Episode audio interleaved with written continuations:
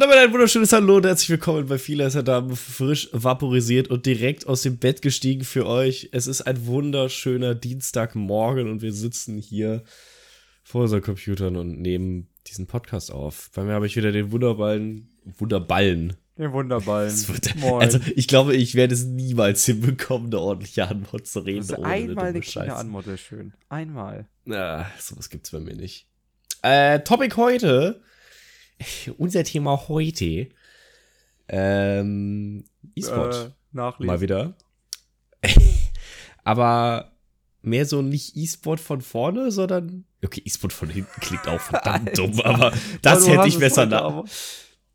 Da hätte ich drüber nachdenken sollen, aber gut. Ja, ähm, Thema heute, ja. E-Sport von hinten. Wir das, so nenne ich die Folge. Da komplett von hinten durch heute. Das ist perfekt. Nee, ähm, nee, so nenne ich die Folge. E-Sport von hinten, genau. Ja, Erklär wir, mal. Wir ziehen einfach komplett von hinten durch. Wir haben es ja in der letzten Folge ganz leicht angerissen, so mit Arbeiten im E-Sport, aber wir haben sehr allgemein über das Ganze gesprochen. Und heute wollen wir halt so generell ein bisschen darüber reden, okay, was, was sieht man im E-Sport und was sieht man nicht beim E-Sport? Und gerade darauf wollen wir uns konzentrieren, auf das, was man eben nicht sieht und wie cool das Ganze sein kann oder halt auch wie uncool das Ganze sein kann. Ja, da ja. gibt's äh, eine ganze Menge. Also ich meine, ich, ich habe da zum Glück schon recht viel mitbekommen, du auch, so, aber ich glaube, actually, die, also wenn du so auf Twitch guckst, so eine LEC, so einen ganz normalen LEC-Freitag, den gucken vielleicht, was weiß ich, 50.000 Leute. Was glaubst du, wie viele von diesen 50.000 Leuten haben absolut keine Ahnung, was hinter der Kamera abgeht? Ach, ich glaube locker 95 Prozent. Locker 95 Prozent. Echt so viele? Also, also wenn ich, wenn ich bedenke, dass alleine bei uns auch im Verein, und wir haben ja schon mit, mit Mitgliedern selber so eine Produktion gemacht, also nicht eine EDC-Produktion, aber generell Produktionen, ähm, und das, da war auch schon sehr, sehr viel Arbeit hinter, die die Leute nicht gecheckt haben. Ich glaube, so eine LEC-Produktion haben die Leute überhaupt nicht auf dem Schirm, wie viele Beteiligte da dran sind. Das ist halt schon ganz insane, wenn du bedenkst, dass es halt wirklich nur für diese LEC-Sachen, ich meine, das ist ja nicht nur das Studio, was halt riesig ist, aber auch, also wirklich von der Planung, von der genauen Konzeptionierung einer solcher, so, einer so einer Show bis wirklich hin zum finalen Produkt, das sind halt keine Ahnung, was, was, was ich, 200, 300 Leute, die da wirklich aktiv involviert sind. Und das sind nur die Aktiven, ne?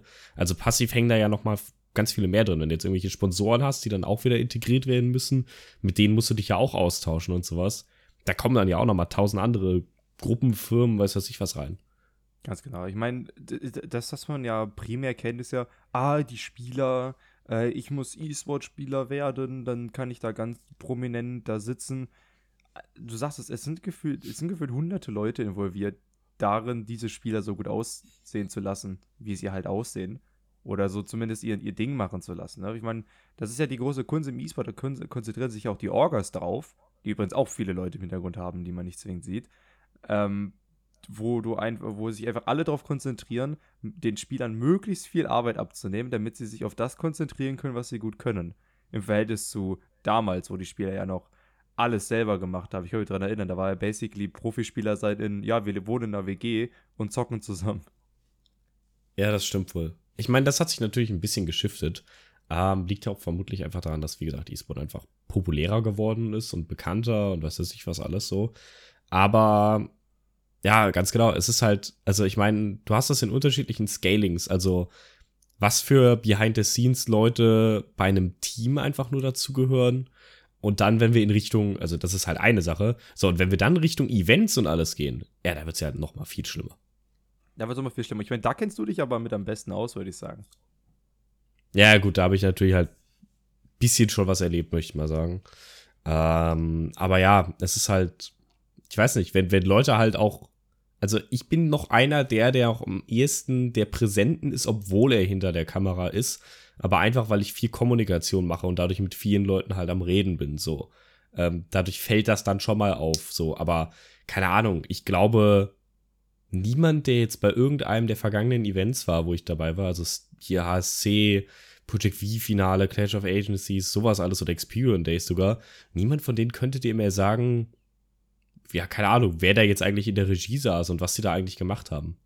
Und das ist da eigentlich voll schade, weil du hast dann die übelsten Brains da teilweise sitzen, die total, die, die wirklich gut in dem sind, was sie machen.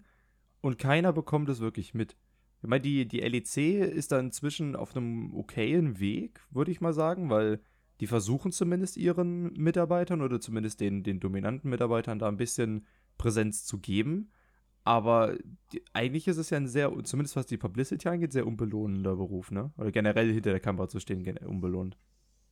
Na, was heißt unbelohnt? Also es ist halt, wenn du halt darauf aus bist, vor der Kamera zu stehen und präsent zu sein und äh, dich selbst darzustellen, mehr oder weniger, dann ist es definitiv nichts, womit du unbedingt glücklich wirst, weil, also, es, ist, sag ich mal, auch teilweise, ich kenne viele jetzt auch von meinen eigenen Kollegen, die halt sehr, sehr fein damit sind, dass sie halt im Hintergrund arbeiten und sehr, sehr froh darüber sind, weil sie trotzdem mit ihrem, sag ich mal, Herzensprojekt E-Sport oder Gaming im Allgemeinen arbeiten können und was zu tun haben aber jetzt nicht direkt im Rampenlicht stehen müssen. Also es ist halt auch eine sehr gute Methode für Leute, die halt einfach nicht möchten, dass sie im Fokus stehen, ähm, aber trotzdem da mitarbeiten möchten und vor allen Dingen auch ihren Part machen wollen. Und ich meine, am Ende hast du halt, das ist das Schöne bei Events, halt immer den tollen Resolve, Event ist vorbei, wir haben es geschafft und alle haben da mitgemacht. So, dann siehst du halt immer diese ganzen ähm, Regieleichen immer aus diesen Räumen rauskriechen, weil die jetzt für acht Stunden da drin saßen und produziert haben die ganze Zeit und die ganze Zeit auch auf Vollkonzentration sein mussten. Ähm, das ist teilweise schon, ich würde sogar sagen, teilweise ist es sogar anstrengender als on-stage zu sein.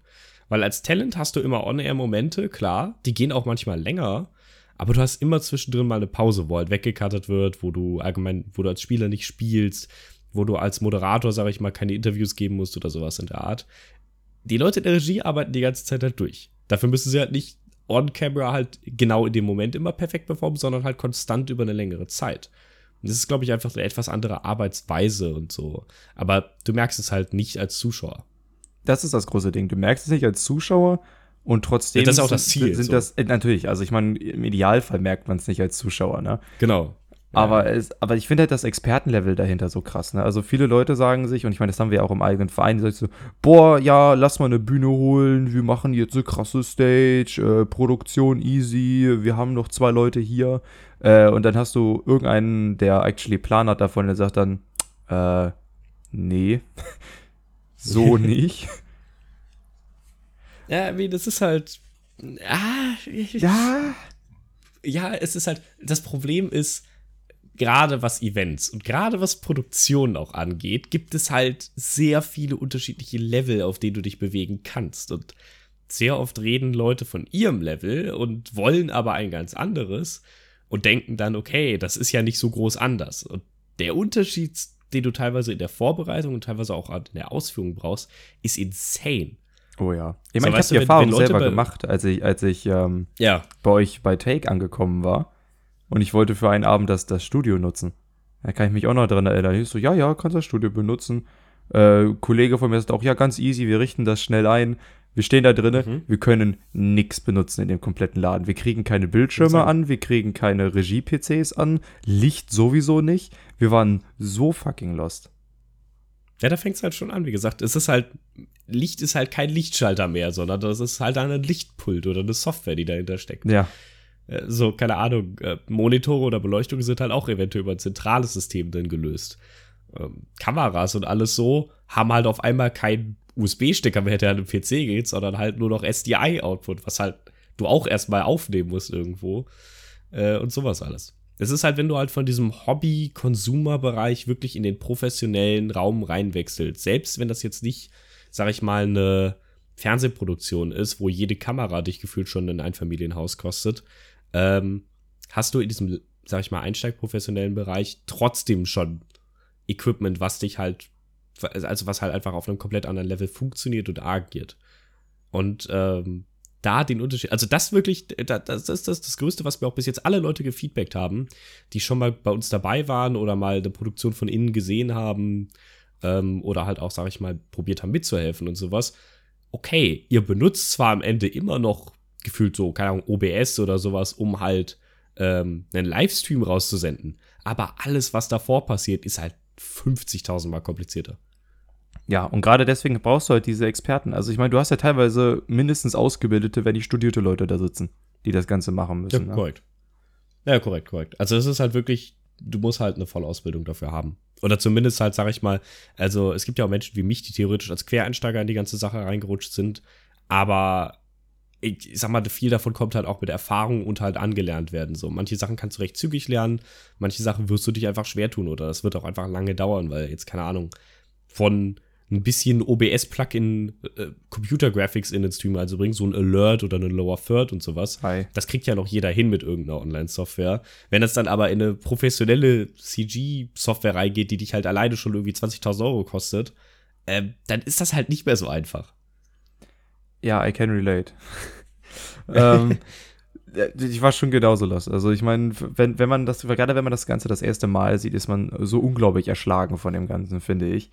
Aber ja. äh, vor, allem, vor allem von den Price Tags, die hinter den Sachen sind. Ne? Weil heißt es mal so, ja, äh, können wir uns die Lichter mieten oder die Kameras mieten? Und so, ja, 3000 Euro, easy. Und dann denkst du, äh, mh, okay, es, ja, maybe, halt, maybe überdenken wir das dann doch bei dem Tagessatz. Es ist halt insane, so, also so eine Produktion kostet dich halt wirklich echt eine Menge und das sehen viele einfach gar nicht, weil sie sich halt denken, okay, das ist eine Livestream, ihr habt drei Kameras, dafür braucht ihr drei Leute, die die halten und einen, der das zusammenkattet. Ist es halt aber nicht. Also letztendlich an so einer, ich habe es ja beim letzten Mal schon gesagt, an so einer durchschnittlichen Produktion sind aktiv während der Show, keine Ahnung, 10 bis 20 Leute beteiligt, aber in der Vorplanung, die ja auch nochmal davor erfolgen muss, nochmal viel mehr Leute. Ja. Und das ist halt, für ein Event, für eine Produktion. Das hast du halt dann, weiß nicht, 50, 60 Mal im Jahr. Äh, ja, viel Spaß. So. Ja, ich entspannt. Mein, halt, und dann kann man sich noch mal vorstellen, wie das Ganze aussieht bei einer AEM oder sowas einer ESL One. Äh, da willst also wirklich gar Also da, also, da, boah, sind da viele Leute involviert. Und vor allem, weil du dann, weil dann bist du ja nicht nur bei den ganzen Leuten, die sich um die Produktion kümmern müssen, dann bist du ja noch bei den ganzen Verpflegungsleuten, du bist bei den Leuten, die das Stage-Management machen, Aufbau, Abbau, Technik verlegen, all der ganze Spaß, der da noch dazu kommt. Ah, es ist insane, was du da an Leuten dabei hast. Wobei, to be fair, die meistens nicht angestellt sind bei dem Turnierveranstalter selber, sondern die werden ja fast immer extern eingekauft, ne? Na, kommt drauf an. Es ist halt ein Mix. Also klar hast du immer bei so einem großen Event, was jetzt beispielsweise ein Lanxess ist oder so, hast du halt eine Menge Leute, die von der Lanxess selber kommen, weil es einfach sinnvoller und einfacher ist, Personal oder auch gerade technisches Personal zu nehmen, die einfach die Location in- und auswendig kennen. So, das ist halt, es macht halt einfach einen riesen Unterschied, wenn du halt weißt, wo alles steht und nicht nur weißt, wie es funktioniert. Ähm, da nimmst du dann halt lieber solche Leute. Aber gerade so die Produktionsleute, die letztendlich dann auch entscheiden, was zu sehen ist in irgendwelchen Sachen, das sind oft wirklich Leute, die entweder selber angestellt sind oder Freelancer, mit denen man halt schon lange zusammenarbeitet oder sowas. Also da vertraut man teilweise sehr auf eingeschworene Teams innerhalb des, ich sag mal, der Content-dirigierenden Gruppe von so einem Live-Event. Content-dirigierende Gruppe klingt aber auch sehr interessant. Das heißt, du hast quasi deine ja, Projektmanager dann am Ende, ne? die quasi die, die Personalpläne aufstellen. Oder wie, wie, ist, wie, wie ist denn da der, der grobe Plan bei so einem ganzen Event? Und wann kommen welche Leute rein? Hängt halt immer ganz vom Scaling ab. Also ich meine, als Projektmanager hast du sowieso erstmal irgendwen, der halt für das Projekt verantwortlich ist und erstmal grob erfasst, okay, worum geht's hier eigentlich? Was will in dem Fall mein Kunde von mir? Äh, was, was, was wollt ihr eigentlich machen? So. Äh, weil ganz oft kommt dann raus, wenn irgendeiner einfach nur anfängt zu reden, von wegen, ja, Event und Stream und Dick und so, dann kommt dann raus, okay, die wollen sowas machen wie jetzt hier die, keine Ahnung, Bowling- oder Kegel-Events, die die Streamer jetzt gestartet haben. Also eine Gruppe an Talents, die aber gesetzt ist, reinholen und einfach nur einen langen Livestream machen. So. Manche meinen aber auch mit Event und Dick Stream und sowas einfach eine dicke LAN-Party, wo halt ein Streamer ist und 50 Leute, die nicht streamen. Äh, so, das, das, das musst du erstmal rausfinden. So, wenn das gesetzt ist, dann kannst du halt gucken, okay, was brauche ich wirklich? So wirklich eigene Content-Teams und sowas ähm, machst du eigentlich halt nur bei so richtig großen Sachen, weil, und das ist auch wieder so eine Sache, die für den E-Sport sehr, sehr typisch ist, du hast sehr viele Multitalente. Also du hast fast nie eine Person, die wirklich nur eine Sache kann. Hast Sache, Sachen, die eine, ein bis zwei Personen dann besonders sehr, sehr gut können und wofür es auch, sag ich mal, was ihre Expertise ist. Aber du hast fast immer die Möglichkeit, dass Leute halt mehr wissen und halt sich anderweitig auch noch einbringen können und das teilweise auch wollen, weil einfach diese Flexibilität sehr, sehr, sehr wichtig ist, damit so ein technisch ja doch sehr aufwendiges Event von der Stadt, also von der Bühne gehen kann. Ja, Flexibilität ist generell ein Ding, das sehr, sehr groß geschrieben wird. Das ist, das durfte ich dann auch schon auch mitbekommen. Ähm, ja. ich meine, gefühlt, manchmal gefühlt gut, macht jeder, schlecht, ich wollte sagen, manchmal gut, manchmal schlecht, aber am Ende macht gefühlt jeder alles. Also, naja. Es gibt halt schon klare Rollen, aber ja, ich verstehe, was du meinst. Es ist schon sehr. Also jeder hat gefühlt mal alles gesehen, auf jeden Fall. Das ist so der Das Eindruck. auf jeden Fall, genau, genau. Ja, ja, das auf jeden Fall. Gut, es kommt jetzt, wie gesagt, äh, auch dazu zustande, dadurch, dass du natürlich, also es ist natürlich nur mit Leuten, die auch Lerninteresse haben und noch Sachen kennenlernen wollen. Gerade die Älteren und etwas schon Bekannteren in der Branche, die haben oft einfach ihr Ding schon gefunden und bleiben dann nur da. So, aber auch wenn ich jetzt einen Freelancer buche, der mir halt meine Replays macht oder meine Replay-Operator setzt, so, ähm, der wird mir theoretisch auch wenn ich ihn dafür bezahlen würde und buchen könnte, könnte der mir wahrscheinlich auch ein Mischpult verkabeln oder sowas. Einfach weil halt die Gesamtknowledge da halt immer weiter wächst. Ja. Also du wirst halt nicht nur weiter Experte in deinem Bereich, sondern du bildest dich auch allgemein im Bereich von der Produktion immer weiter fort, weil du halt mit super, super vielen Ad-Hoc-Problemen immer konfrontiert wirst. True. Ein, eine Sache, die mich dabei noch interessiert, und ich meine, gefühl, gefühlt bin ich dich heute nur im Interviewen, aber ich meine, das können wir, ist, ist ja auch mal ein interessantes Format. Ähm, Justin interviewt Finn. Das, so nennen wir die Folge stattdessen. Ähm, und zwar sind diese ganzen Bezeichnungen von, von Personen. Weil ich weiß, du hast bei der Produktion, du hast deinen Audio-Guy, du hast deinen äh, Kamera-Guy, beziehungsweise deine Kameramische, deine Kameramänner, deinen äh, Lichtdude und so weiter. Aber ich, wo ich mich immer sehr schwer getan habe, ist dann, es gibt ja nicht diesen, ein, diesen allgemeinen Begriff Regie sondern du hast deinen so, Technical ja. Director, deinen Producer und so weiter. Wie mhm. genau unterscheiden sich diese Begriffe voneinander oder diese, diese Jobs voneinander? Also du hast was, also deswegen sage ich halt Content entscheidende Gruppe. Es gibt viele Leute in der Regie, viele Leute, die Sachen zeigen, ähm, aber sehr wenige, die halt wirklich entscheiden, was läuft. Effektiv ist in so einer Produktion wie bei uns entweder der Regisseur oder in dem Fall der Producer derjenige, der entscheidet, was gerade äh, zu sehen sein sollte. Das heißt, er gibt eine Vorgabe, schreibt beispielsweise in einen Run-of-Show oder in einen Ablauf rein, okay, äh, nachdem die jetzt, keine Ahnung, ihr E-Sport-Match gespielt haben, soll eine Kamera direkt auf die Spieler zeigen und dann werden die interviewt am Platz. So. Das gibt halt in dem Fall ein Producer oder sowas vor. Der Producer macht auch die Calls, redet mit den Talents und ähm, ist so allgemein der Marionettenspieler in dem ganzen Konstrukt. Der Technical Director ist der, der wirklich dann entscheidet, okay, wir haben jetzt drei Kameras, die das zeigen, was uns interessiert gerade, was der Producer sehen möchte. Ähm, wie komponiere ich die zusammen, dass wirklich das beste Bild bei rumkommt?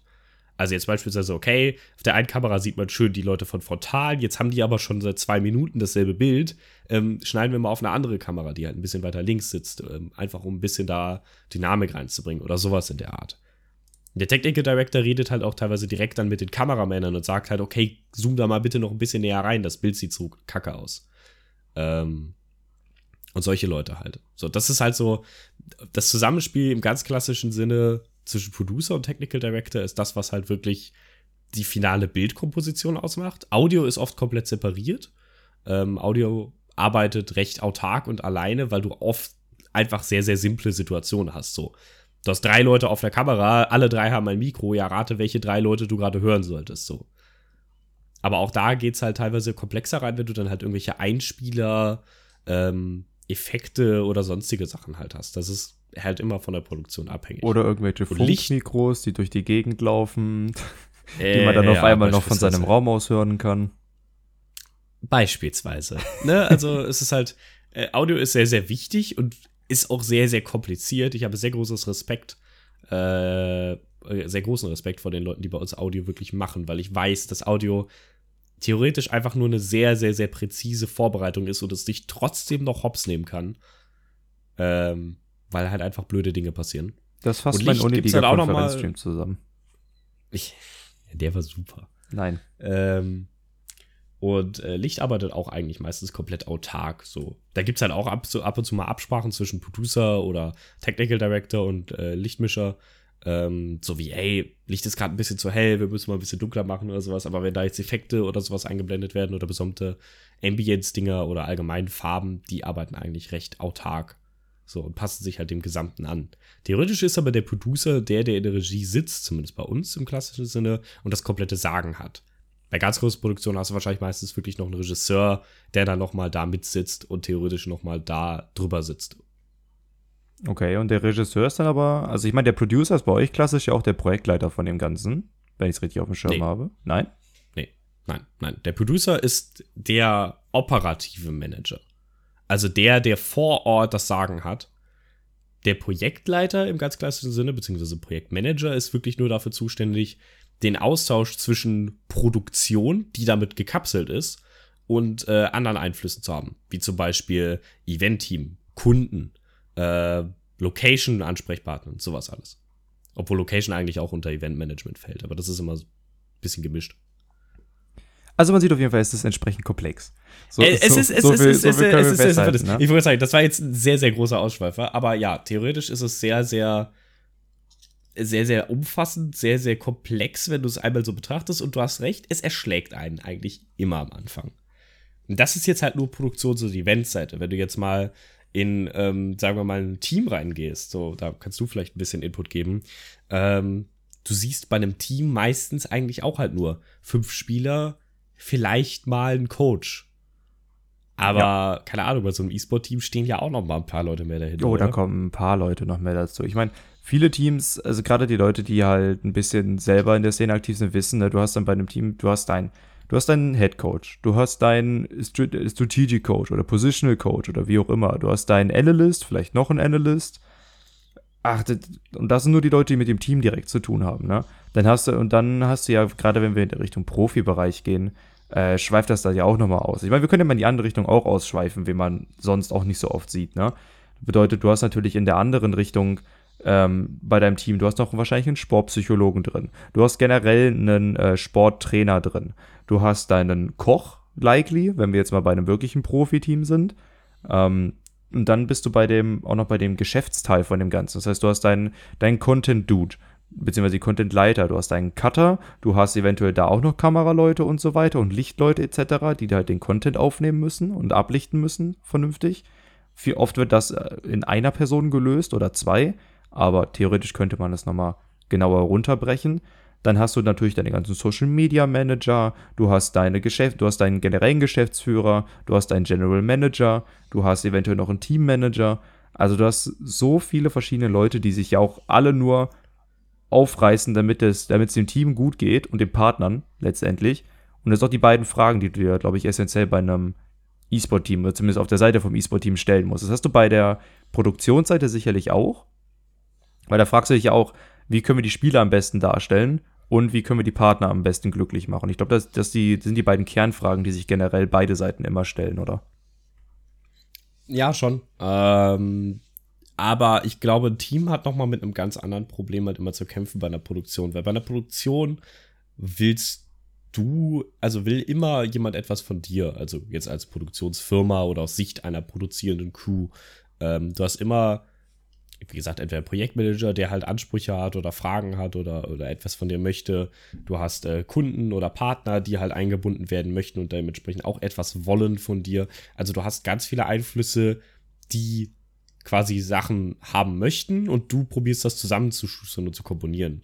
Bei einem Team oder auch in der Leitung oder Führung eines Teams im E-Sport ist es ja eigentlich genau umgekehrt. Du hast ein Team und die wollen eigentlich, ja, keine Ahnung, spielen, bezahlt werden, eine schöne Location haben, sowas halt alles. Ein angenehmes Essen. Am, am besten wollen die alles für sich gemacht haben. Also, wenn ich, Ja, genau, wenn genau. ich eins gelernt habe, dann, dass E-Sport-Spieler meistens unglaublich unselbstständig sind. Also unglaublich unselbstständig. Ja, die Erfahrung habe ich auch schon öfter gemacht. Das ist halt einfach, gut, du beschäftigst dich halt auch tagtäglich für mehr als, weitaus mehr als acht Stunden nur, oi, guck mal kurz da durch, äh, nur mit deinem Game. Und damit halt theoretisch dieser Fokus aufrechterhalten werden kann, brauchst du halt sehr viel Support im Alltag. Das, also das, ich sehe das komplett ein, ne? dass man diesen Support braucht. Aber dann so unselbstständig zu sein und vor allem aber halt auch keine Basics zu verstehen, äh, das finde ich halt krass, weißt du. Also gerade im E-Sport, wenn ich eins bemerkt habe, die Leute wissen nicht wertzuschätzen, was um sich herum passiert. Zumindest gerade im ähm, semi-professionellen Bereich.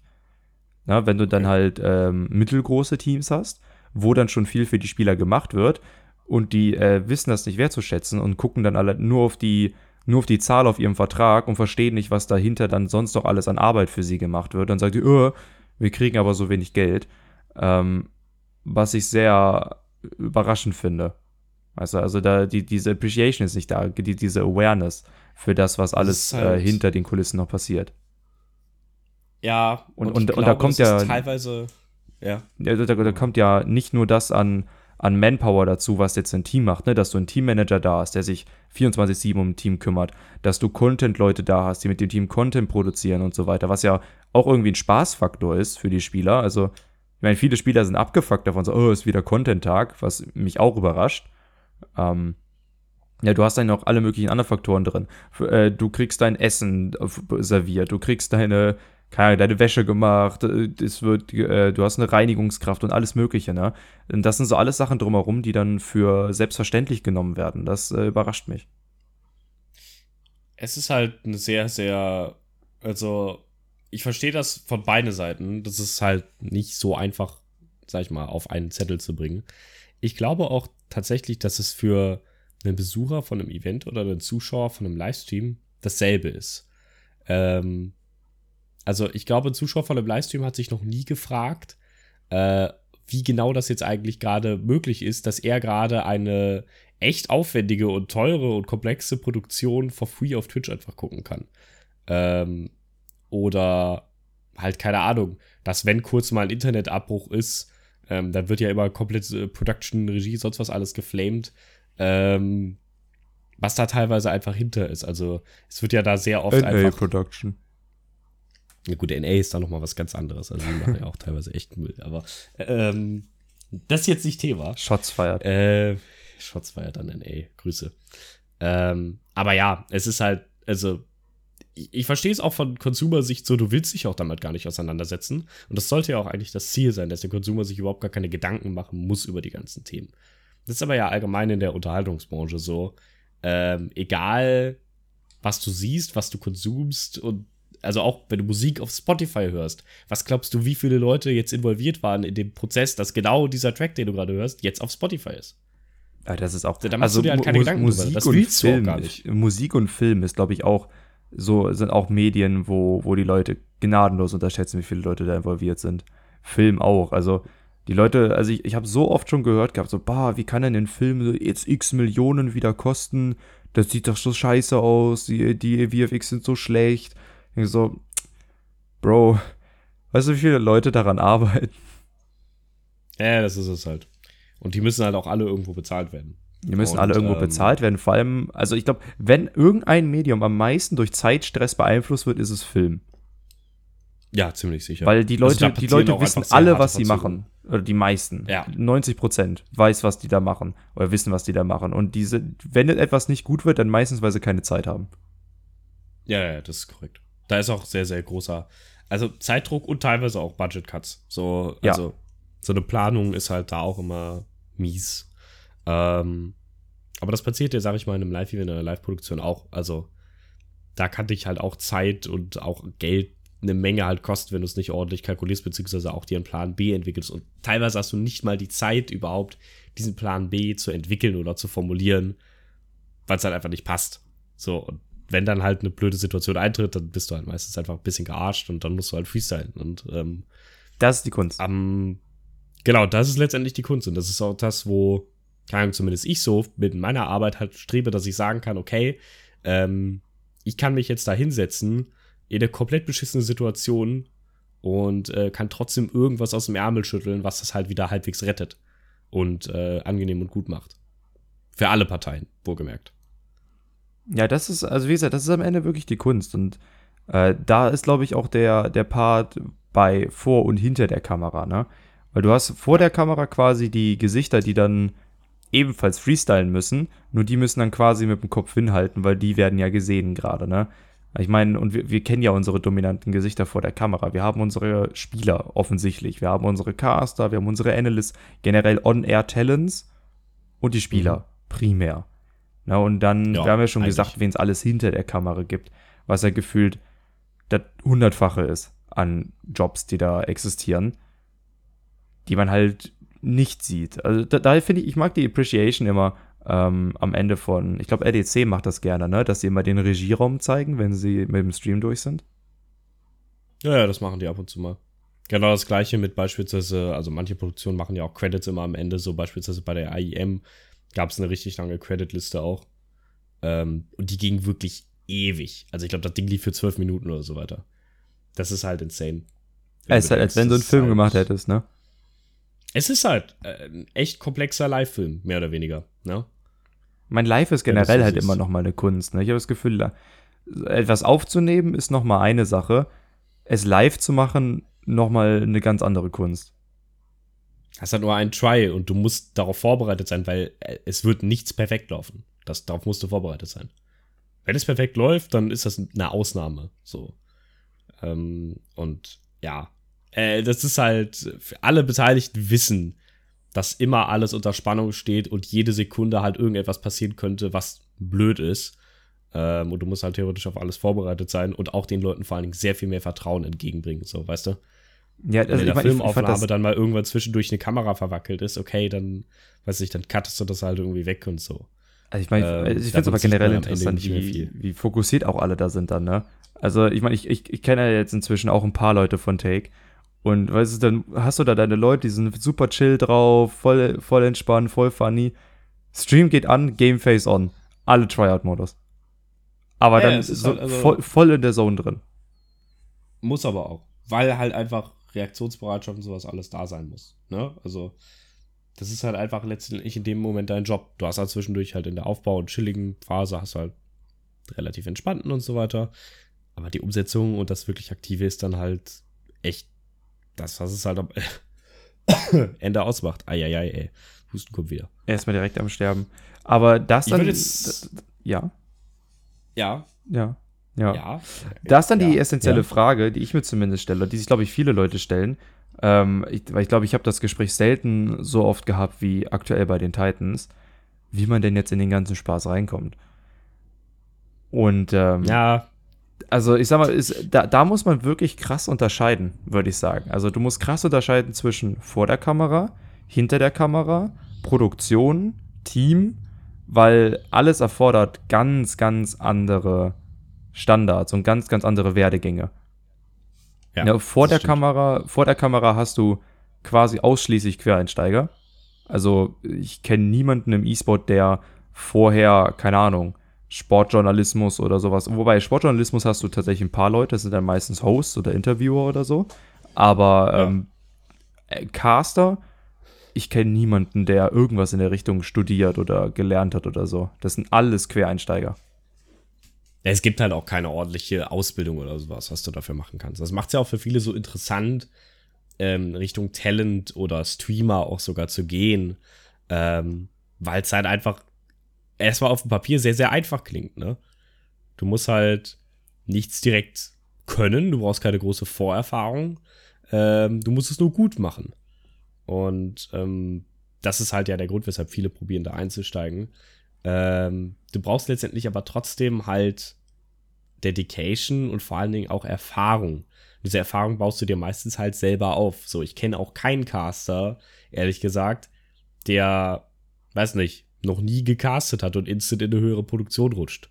Die kommen alle von kleineren Sachen und haben sich hochgearbeitet. Wirklich alle, ausnahmslos. Ja, musst du auch machen. Also ich meine, gerade als Caster, jetzt kann ich, da kann ich sogar auch mal mitreden, cool. Ähm, wow. Ja, äh, gerade als Caster, du, es geht wirklich essentiell darum, und das ist, das ist generell die Faustregel im E-Sport, mach coolen Shit, und rede mit anderen Leuten darüber, was du für einen coolen Shit gemacht hast. Und idealerweise kennen die Leute andere Leute und die laden dich dann ein, weil du coolen Shit gemacht hast. Ja, Kommunikation und äh, teilweise auch Vitamin B bringt dich halt echt viel weiter. Na, also, also gerade als Caster, gut, manche sehr, sehr schlecht. Der kennt jemanden, der jemanden kennt, der jemanden kennt und mit dem hast du mal zusammen gecastet und der sagt dann ein paar gute Worte über dich und dann äh, ja. bist du schon woanders eingeladen. War eins zu eins ja, so bei das mir. Ist es halt. Man kann, man, man kann halt viel tryen und äh, ich sag mal, diese Weitervernetzung und so ein Netzwerk aufbauen ähm, ist halt auch definitiv eine wichtige Grundlage, weil du musst halt Leute finden, mit denen du dich halt austauschen kannst und äh, dich selber auch irgendwo zum gewissen Punkt vermarkten können. Als Spieler ist es halt, gut, du musst halt erstmal gut spielen, aber auch da ist es dann wichtig, dass du halt recognized wirst. Und in der Produktion oder im Eventbereich ist es halt das Beste, wenn du halt Erfahrung hast. Weil, also du kannst halt mal irgendwie bei so kleinen Jobs kann man auch gut einsteigen. So beispielsweise, wir hatten, wir haben super oft so kleine Ausschreibungen beziehungsweise so Mini-Informationen, das schreibe ich auch ganz oft hier auf unserem Discord so, ähm, hey, ich habe eine Produktion, ich brauche Leute, die irgendwie beim Aufbau helfen oder sowas, einfach nur ein bisschen schleppen, anpacken, ein bisschen mitmachen, so. Ähm, das sind theoretisch echt gute Gelegenheiten, wo man sich schon mal proven kann. Also, weiß nicht, wenn du halt technische Expertise mal Leute kennenlernen gutes, kann, ne? Ja, genau, nicht nur Leute kennenlernen, sondern auch halt zeigen, so, keine Ahnung, wenn die jetzt, wir hatten letztens jemanden, der hat halt aufgebaut, den haben wir auch von irgendwoher einfach äh, über Discord-Zuruf oder eine Bekanntschaft von irgendwem halt rangeholt. So, der war halt technisch mega up to date und konnte halt richtig gut so ähm, die ganzen netzwerktechnischen Sachen so beim PC einrichten auf einer Stage und sowas richtig gut machen, so. Ähm, und das sind halt einfach Learnings, die du dann halt mitnimmst. So, hey, wenn ich irgendwas habe, wo halt PCs oder halt viel Netzwerk gemacht werden muss, ähm, dann ist der Typ da ganz gut. Und so spricht sich das dann halt rum. Du musst halt quasi entweder so da reinkommen oder halt schon Vorerfahrung haben. Und die Vorerfahrung kannst du halt auch nur bei Events oder sowas sammeln, ähm, wo du dich halt einfach dann erstmal meldest. So. Ja. Das heißt, man macht entweder bei anderen Sachen mit, wo man halt leichter reinkommt, ne, hocharbeiten halt, oder halt ja. man macht eigenen Stuff. Ja, also selber, also die Produktion ist, glaube ich, am einfachsten, ne? Selber Streams machen, produzieren, Technik aneignen, Knowledge aneignen. Ne? Also du kannst nicht da hingehen und erwarten, dass du aufgenommen wirst, wenn du nicht mal bei, wenn du nicht mal die Grundbasis von OBS durchstiegen hast und so weiter, ne? Also du musst dich ja hocharbeiten. Auch was die Knowledge angeht. Also nur irgendwo musst du die Basics können. Und ähm, es ist, es ist wirklich eine große Hocharbeit. Aber wie, wie, du schon angesprochen hattest, ne, es ist von äh, Perspektive zu Perspektive anders. Spieler und Caster ist sehr viel recognized werden, sehr viel entdeckt werden, sehr viel Rumgespräche. Und ja. ich glaube, gerade bei der Teamseite allerdings hast du ja auch unfassbar viele Quereinsteiger, gerade bei den Leuten, die direkt mit dem Team zu tun haben. Ne? Also Teammanager, General Manager, äh, so eine Leute, die da reinkommen. Es sind ja auch, äh, zumindest noch im, im Semi-Pro-Bereich, sehr viele Quereinsteiger. Das bessert sich aktuell. Also du hast immer mehr studierte Leute, die da reingehen. Auch wenn ich kein Fan von diesen E-Sport-Management-Studiengängen bin. Ähm, hast du doch durchaus. Das ist ein Thema für eine andere Folge. Das ist ein Thema für eine andere Folge. Der, der E-Sport-Management-Rand. Ähm, also wirklich sehr viele Leute, die da jetzt reinsteigen und dann auch einen gescheiten Job machen. Aber da gilt auch, macht sehr viel eigenen Stuff und fallt damit auf, weil es ja. gut war. Ne, also ja. da ist ein großer Punkt und das sagen wir gerade vom Verein auch immer, macht Ehrenamt vorher. Engagiert euch in einem Verein oder ist zumindest am einfachsten, als jetzt hinzugehen und ich mache mein eigenes E-Sport-Team. Äh, dann haben wir wieder unsere Twitter-CEOs. Sondern ja. gerade die, die E-Sport-Vereine in Deutschland, die lechzen nach Leuten. Und da reinzugehen ist kein Akt. Die nehmen eigentlich lieben gerne immer Leute auf, die Bock haben und sich engagieren wollen. Und da könnt ihr dann Stuff machen, der positiv auffallen kann, der sich dann wieder rumsprechen kann. Wenn ihr da ein guter Teammanager seid, wenn ihr da ein guter Content-Dude seid oder Social Media Manager oder sowas, die Jobs fliegen euch zu. Ne, bestes ja, be bestes Beispiel ähm, ist, der, ist ein Kollege, den ich gerade habe. Ähm, der ist quer rein als, ich glaube, Marketingstudent ist der reingekommen, hat jetzt ein bisschen Social Media gemacht bei einem, bei einem Semi-Pro-Team und ist jetzt inzwischen, wird er angefragt von der, N, äh, von der NCL, von der VRL und so weiter, dass er da jetzt bitte äh, Social Media macht für die Spieltage. Als auf Freelancer-Basis. Einfach weil er das ja. so gut gemacht hat. Ja, ganz klar. Ich meine, letztendlich bei mir war es damals ja nichts anderes so. Ich meine, ich habe halt viel Shit gemacht und bin damals ja direkt, sag ich mal, bei der Gründung oder bei sag ich mal, verspäteter Wiedereröffnung vom Xpyron bin ich ja reingekommen in das Ganze so. Ähm, und bei mir ist es halt auch, also meine Haupt drei Qualifikationsmerkmale waren, ich habe sehr viel schon selber gestreamt, kenne deswegen die technischen Grundvoraussetzungen, die du für den Stream und für die Produktion brauchst, im Konsumerbereich sehr, sehr gut. Ich engagiere mich selbstständig in einem Verein, der sich mit dem Thema auseinandersetzt. Und ich habe schon Events organisiert. So das waren halt drei der wichtigen Punkte. Und das ist letztendlich das, was damals mein Einstiegsgrund war. Und ähm, jeden, den ich bis jetzt entweder selber im Gespräch hatte, für eine Position oder auch teilweise mit selber drin saß, immer wurde gesagt, und das ist wirklich ausnahmslos, ja, was hast du denn bis jetzt im E-Sport so gemacht? Also es wird wirklich davon ausgegangen. Das ist, war jetzt nicht nur, keine Ahnung, jetzt bei, bei den Firmen, mit denen ich Kontakt hatte, so. Also das ist wirklich überall so. Du brauchst nicht nur ein Interesse dafür und musst sagen, boah, das ist voll geil und wäre voll geil. Nein, du musst vorher zeigen, dass das Interesse da ist und dass du Bock darauf hast, weil äh, Leute, die Bock auf das Thema haben, gibt's wie Sand am Meer. Leute, die halt actually da schon mal Shit bewerkstelligt haben und probiert haben, was zu machen. Das ist ehrlich gesagt noch echt wenige. Richtig, und das ist dann die hohe Kunst. Na, weil ich habe ich hab auch äh, kürzlich noch mit Leuten gesprochen, die sagten auch, boah, wir zeigen es den Orgas jetzt allen, ähm, wir erklären dir den Krieg, wir gehen da jetzt hin mit unserem, ähm, mit unseren eigenen äh, Standards und gehen dahin gegen die Orgas, die sich, die zu faul sind, vernünftigen Content zu machen und so weiter. Und ich kann die Perspektive irgendwo verstehen, weil man, man muss nicht viel Geld in die Hand nehmen, um auch coolen Shit zu machen. Also es gibt genügend Orgas in Div 3 und 4. Äh, Div 3 eben nicht, das ist ja der, der große Punkt, weil die hätten das Geld und machen es nicht. Ähm, Gerade in Div 4, die sehr viel coolen Shit machen mit, keine Ahnung, 100, 200 Euro Produktion. Und das sind richtig coole Sachen, die da dann rauskommen teilweise. Und äh, da sehen manche andere Sachen alt gegen aus, ne? Ja, ist du. Also ich meine, man kann schon mit relativ wenig viel anstellen. Also ich sag's auch immer, keine Ahnung, wenn du schon mal, wenn du jetzt beispielsweise in die Produktion, also zum Produktionsraum kann ich halt viel sagen, so. Wenn du in der Produktion, in eine Produktion reinkommen willst und du streamst beispielsweise selber schon sein, bei deinem Livestream, mach mal eine Game Show, mach mal ein aufwendiges Quiz, ähm, veranstalte mal mit, keine Ahnung, ein paar Freunden ein kleines Turnier oder sowas. Das sind alles Dinge, wo man sowas super erproben kann, wo man nämlich dann auch mal, und das auch im kleinen, familiären, freundlichen Raum, dann in Probleme reingeworfen wird, wie, okay, wie zu mache ich jetzt ein Tournament-Bracket und mache das auch grafisch so, dass das Leute auf dem Stream sehen können? Was für Informationen brauchen die Viewer? Was für Informationen brauchen meine Mitspieler und sowas alles? Ähm, allein sich in solche, ich will nicht sagen simulierten Szenarien, aber halt kleinen Szenarien sich selbst reinzuwerfen, wirft halt schon eine Menge Fragen auf. Und wenn du halt solche Fragen schon kennst und damit bekannt bist, ist das sehr, sehr, sehr großes, ist sehr, sehr großes Kriterium für halt, wenn du weitergehen möchtest, beruflich auch in die Richtung. Ja, absolut. Meine Meinung. Äh, generell Turniere und sowas machen. Also Turniere ist immer so, ich finde ich ein sehr schönes Beispiel, weil bei Turnieren kannst du dir auch fast immer sicher sein, egal wie groß dein Turnier ist, es wird auch immer was schiefgehen. Immer. Und ja, das, das bereitet einen ein bisschen vor, äh, zu, äh, zumindest ein bisschen, dass man in dieses Improvisieren reinkommt. Ne? Das ist ja auch einer der Punkte, äh, wo wir beide zum Beispiel mal sehr drauf gucken, wenn wir für unsere Eco-Streams zum Beispiel Regieleute suchen und sowas, dass die halt zumindest so viel Erfahrung haben mit den Streaming-Programmen und so weiter, dass wenn dann mal wieder was passiert, das sofort improvisiert werden kann und eine Lösung gefunden werden kann. Weil das ist am Ende die große, ja. die große Kunst, bevor dann alles in Flammen steht.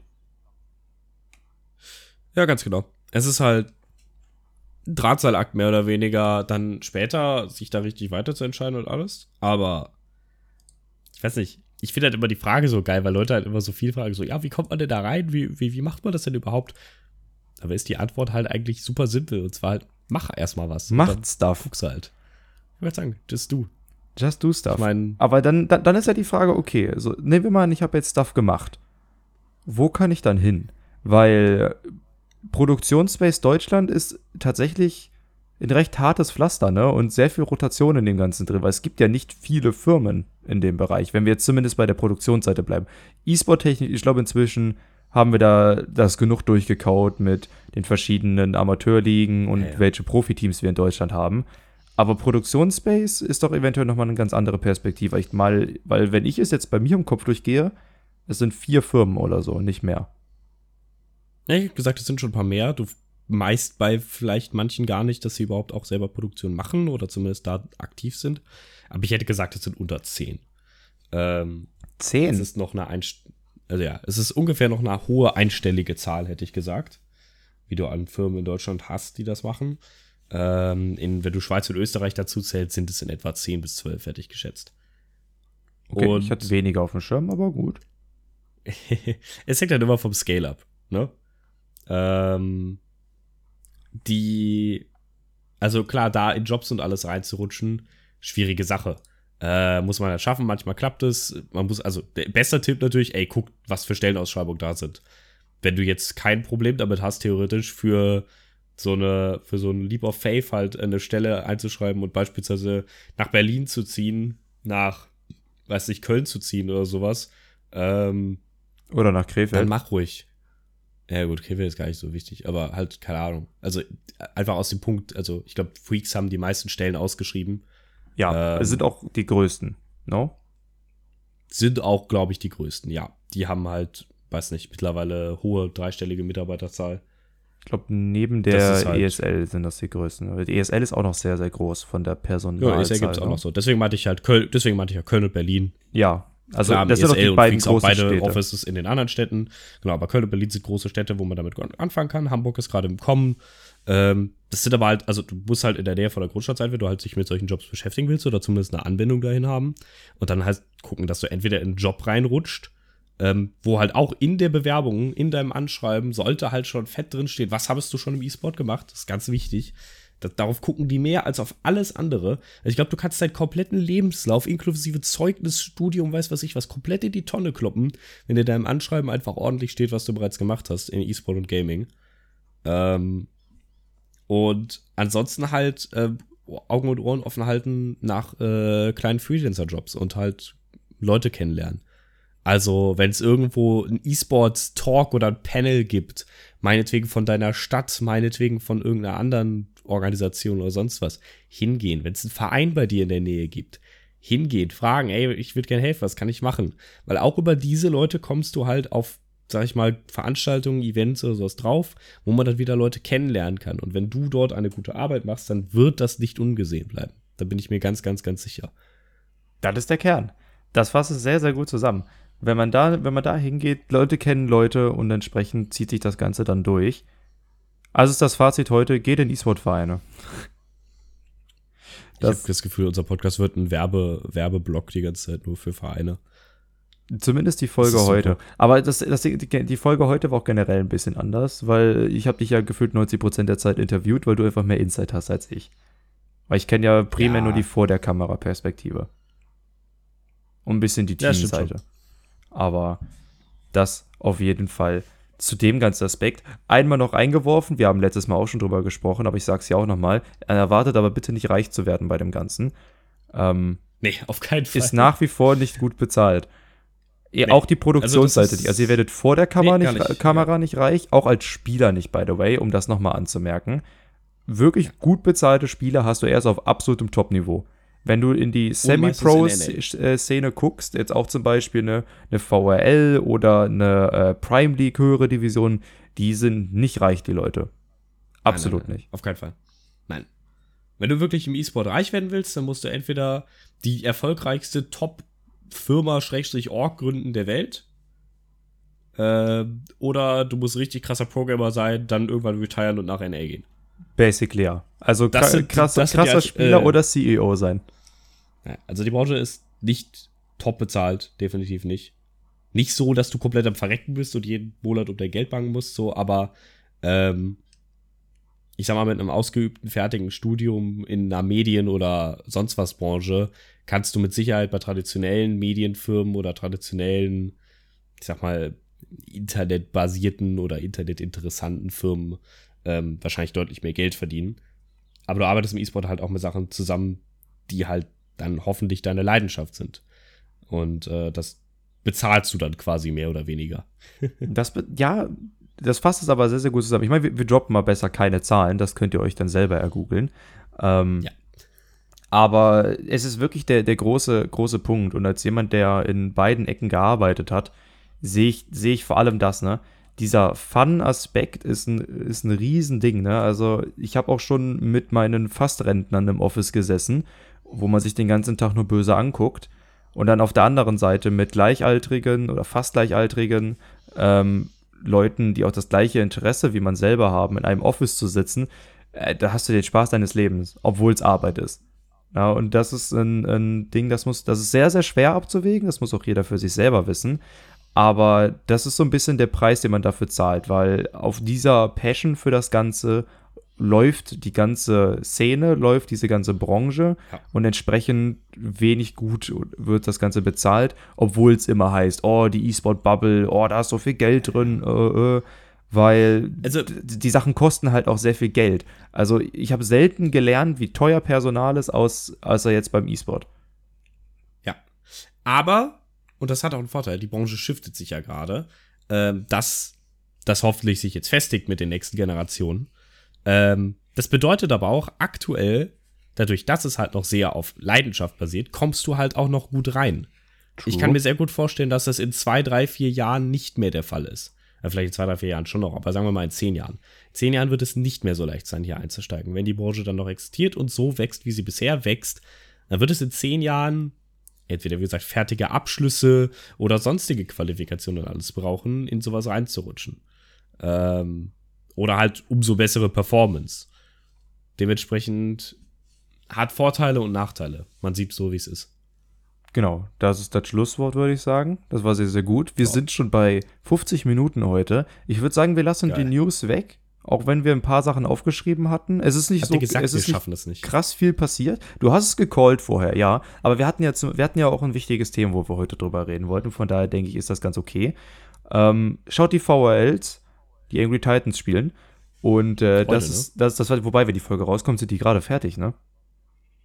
Okay, dann herzlichen Glückwunsch an die Angry Titans zum gewonnenen EMEA-Titel. Boah, das ist ein Call jetzt. Okay, schauen wir mal, ob das. Okay. Mutige Aussage. Eventuell der Jinx. Aber ja, wir, der wird nicht gut altern, der wird nicht gut altern. Aber gut, äh, schauen wir mal. wir schauen mal. Ich bedanke mich auf jeden Fall herzlichst bei euch allen fürs Reinhören. Ihr könnt natürlich auf unserem Twitter vorbeischauen. Da könnt ihr dann immer, immer sehen, wenn neue Folgen rauskommen. Ihr könnt auf Spotify followen. Ihr könnt auch an Fragen at viel heißer Dampf. Right? Ja, Mann. Unsere E-Mail könnt ihr Fragen schicken, ihr könnt Comments dalassen auf Twitter, worüber wir reden sollen. Wir arbeiten nach wie vor an den Gastepisoden. Die hier war jetzt ein bisschen eingeschoben, weil wir dieses, diese nette, dieses nette Meme gesehen haben, was der Finn mir gezeigt hatte. Von daher die Folge hier eingeschoben. Wir arbeiten an den Gästefolgen. Habt da auf jeden Fall ein Auge drauf und ich würde sagen, wir hören euch, ihr hört uns dann beim nächsten Mal hoffentlich wieder. Haut da rein und bis dahin. Tüdelü.